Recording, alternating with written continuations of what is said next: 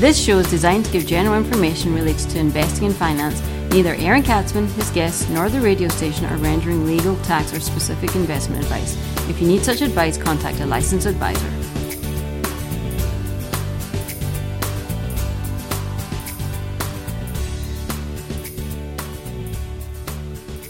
And welcome to the Aaron Katsman Show. I'm Aaron Katsman, your host. We're here to speak to you about your life, your money, and your investments. As always, we are coming to you from the capital, the spiritual capital of the world, that is, and soon to be financial center of the universe, Jerusalem, Israel. And we're going to have a great show because I'm going to debunk conventional wisdom. I, as you probably know by listening to me, I don't like conventional wisdom. Um, but before we get to the big show, if you've got any questions or comments, feel free to contact me first by email. That's Aaron Katsman at lighthousecapital.co.il. That's Aaron at A-A-R-O-N at Lighthouse Capital. That's one word, .co.il. Aaron at lighthousecapital.co.il. Or you can check me out on the web at www.aaronkatsman.com. That's www.aaronkatsman.com, aaronkatsman.com. So, I like taking short day trips with my family because we just can't get enough of each other. a couple months ago, we did this really, really cool navigation game um, around the uh, city of Tel Aviv in what's called Old Jaffa. And it was a really cool game because basically you got hints and stuff on your um, sent to you, pushed to you on your cell phone, and then uh, you were able to go around with your phone and answer questions and find the new the new topics. It was a really cool game. Why do I bring that up? Well, to stall for time because I've got, you know, 12 minutes to kill. No, just kidding. Just kidding.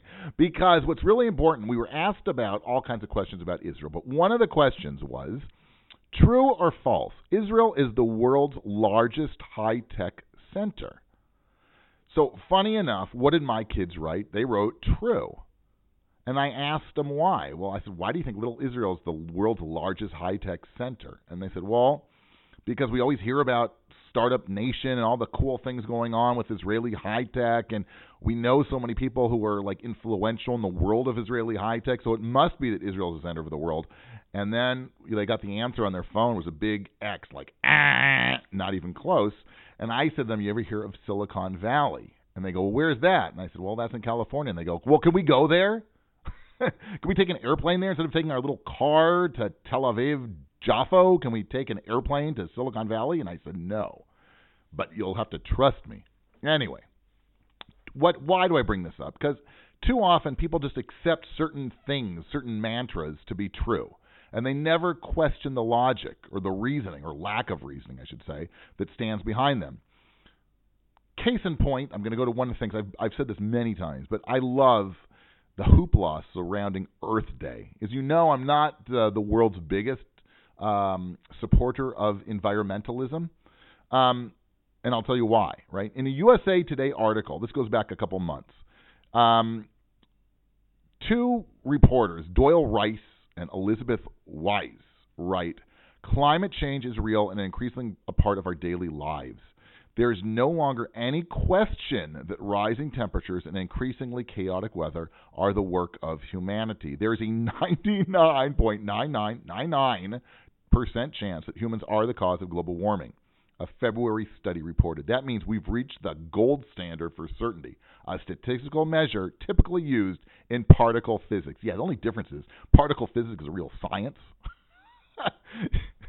seriously 99.99999% chance, sure, sure, certain that we cause global warming. My first question is, well, we've taken all these steps over the last like 30 years, and how come those aren't working, right? Ever uh, my my real answer to that is you ever hear of sunspots or you ever hear of volcanoes and what they throw up into the atmosphere?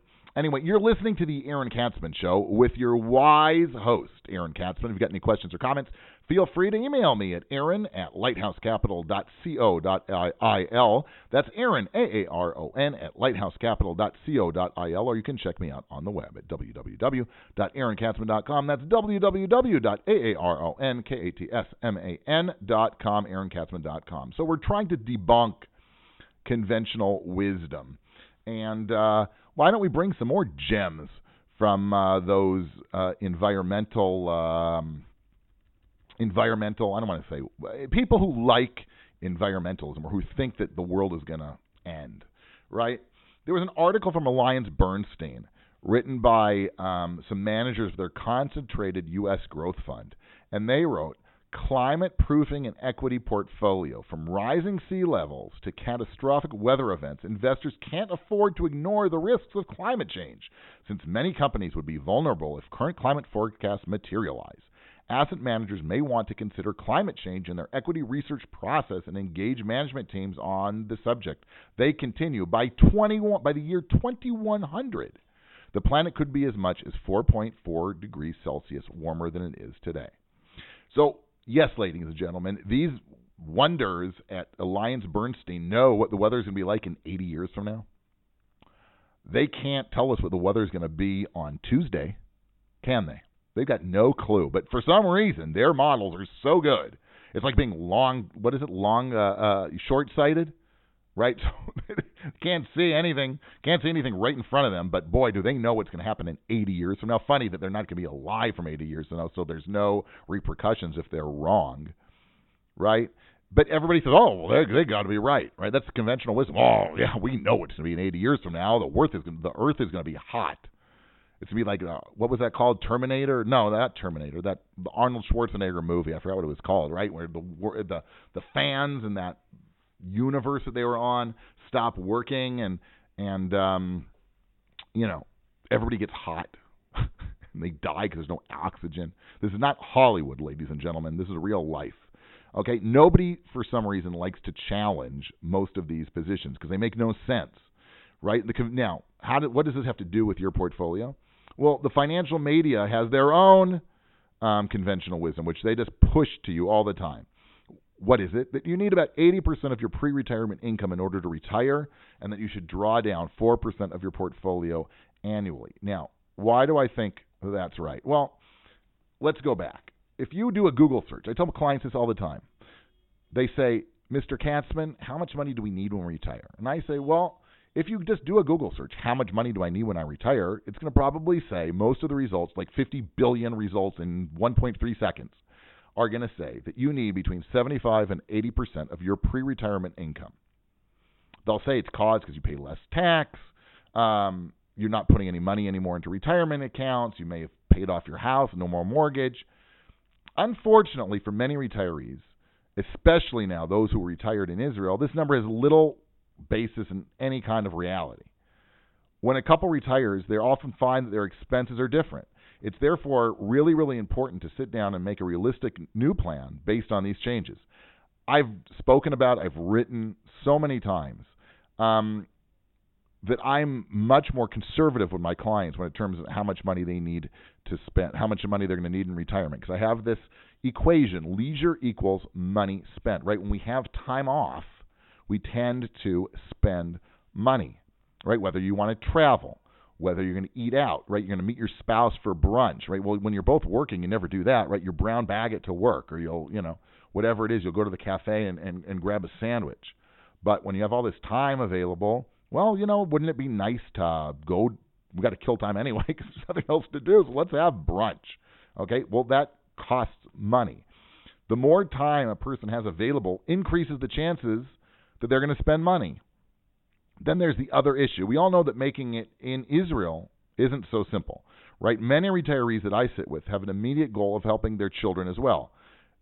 How does that help manifest itself? Well, it could take the it could take the the form of direct financial support, or it could be like Grandparents Tuesday, where the grandparents pick up. Right, it's a short school day, so the grandparents pick up the kids, and they've got to obviously treat them to uh, legumes Just kidding. No, they've got to give them pizza, you know, bamba, Coke, whatever it is, ice cream, falafel, all the real, real healthy stuff they've got to give them.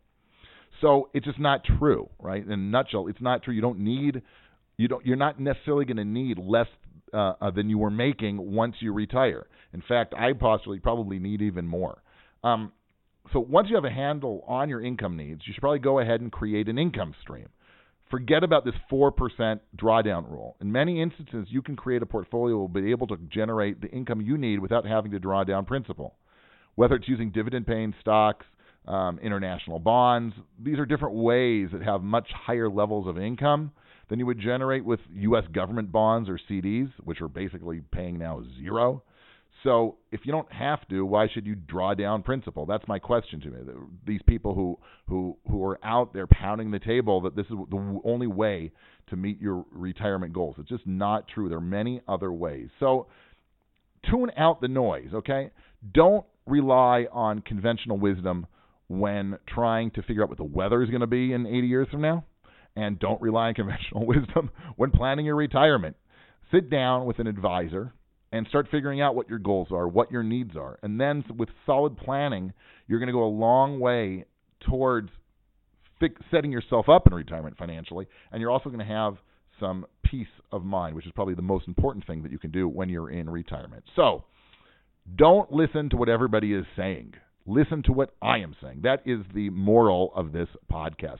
You've been listening to the Aaron Katsman Show with your host, Aaron Katsman. If you've got any questions or comments, feel free to email me at aaron at lighthousecapital.co.il. That's Aaron at lighthousecapital.co.il, or you can check me out on the web at www.aaronkatsman.com. That's www.aaronkatsman aaronkatsman.com, aaronkatsman.com. It's been a pleasure, and we'll talk to you real soon.